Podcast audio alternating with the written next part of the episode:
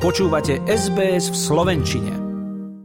Komentár, ktorý rozdelil Spojené kráľovstvo. Tak médiá označujú tweet renomovaného športového redaktora a bývalého futbalistu Garyho Linekera, v ktorom kritizuje vládu za jazyk, ktorý použila pri zverejnení plánu na riešenie migračnej krízy v okolí Lamanšského prielivu. Prirovnal ho k tomu, ktorý používalo Nemecko v 30. rokoch minulého storočia, za čo bol nútený odstúpiť z relácie Zápas dňa, ktorú moderuje už vyše 20 rokov. Zmena azylovej politiky bola vládou Rishiho Sunaka zverejnená pred niekoľkými dňami a zahŕňa okamžité zadržanie a deportáciu žiadateľov o azyl. UNHCR to nazýva jasným porušením dohovoru o utečencoch z roku 1951. Lineker vo svojom komentári napísal, že ide o, citujem, nesmierne krutý zákon, ktorý postihne najzraniteľnejších ľudí. To, čo sa v ňom nepáči konzervatívnej vláde UK, je porovnanie s nacistickým Nemeckom. Považuje to za nepriateľné a niektorí politici volajú po Linekerovom prepustení. On sám si stojí za slovom, tvrdí, že z BBC je aj naďalej v kontakte a napísanie komentára neľutuje. Anything about the tweet, Gary? Sorry, do you regret sending the tweet at all? No. You stand by what you said? Sorry? You stand by what you said?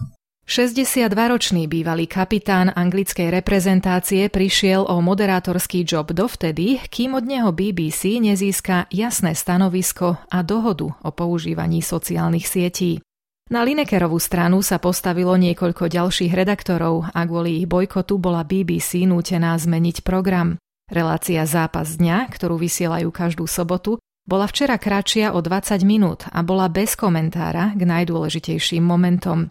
Výkonný riaditeľ BBC Tim Davy sa za to divákom ospravedlnil a povedal, že hoci každý má nárok na vyslovenie názoru, BBC chce byť nestranná a vyvážená.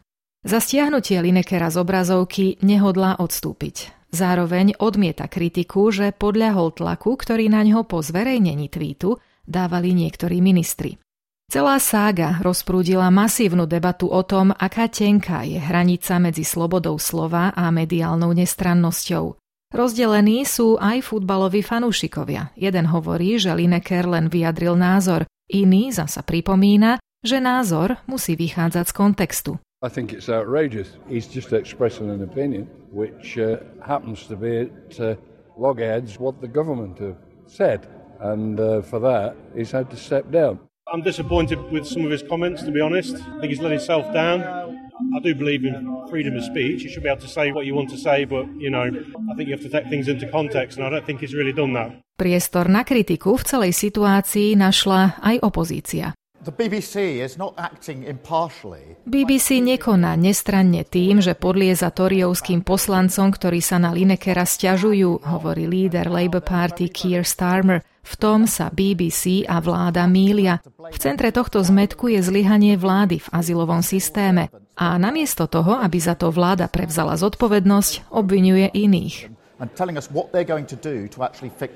Vysoký komisár OSN pre utečencov je ďalším z kritikov azylového zákona vlády Rishiho Sunaka.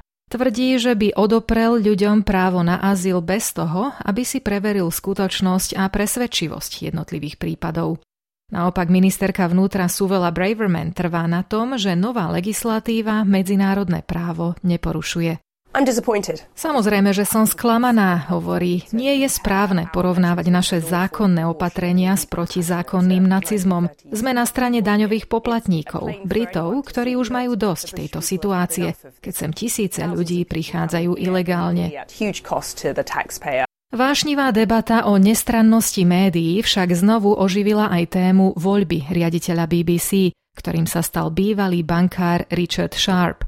Vyšetruje sa, či nezatajil podrobnosti o svojej participácii na poskytnutí záruky na úver pre vtedajšieho premiéra Borisa Johnsona.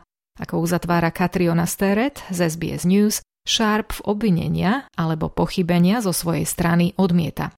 V našom programe pokračujeme správami zo Slovenska, ktoré nám poslala prispievateľka Michaela Mecková.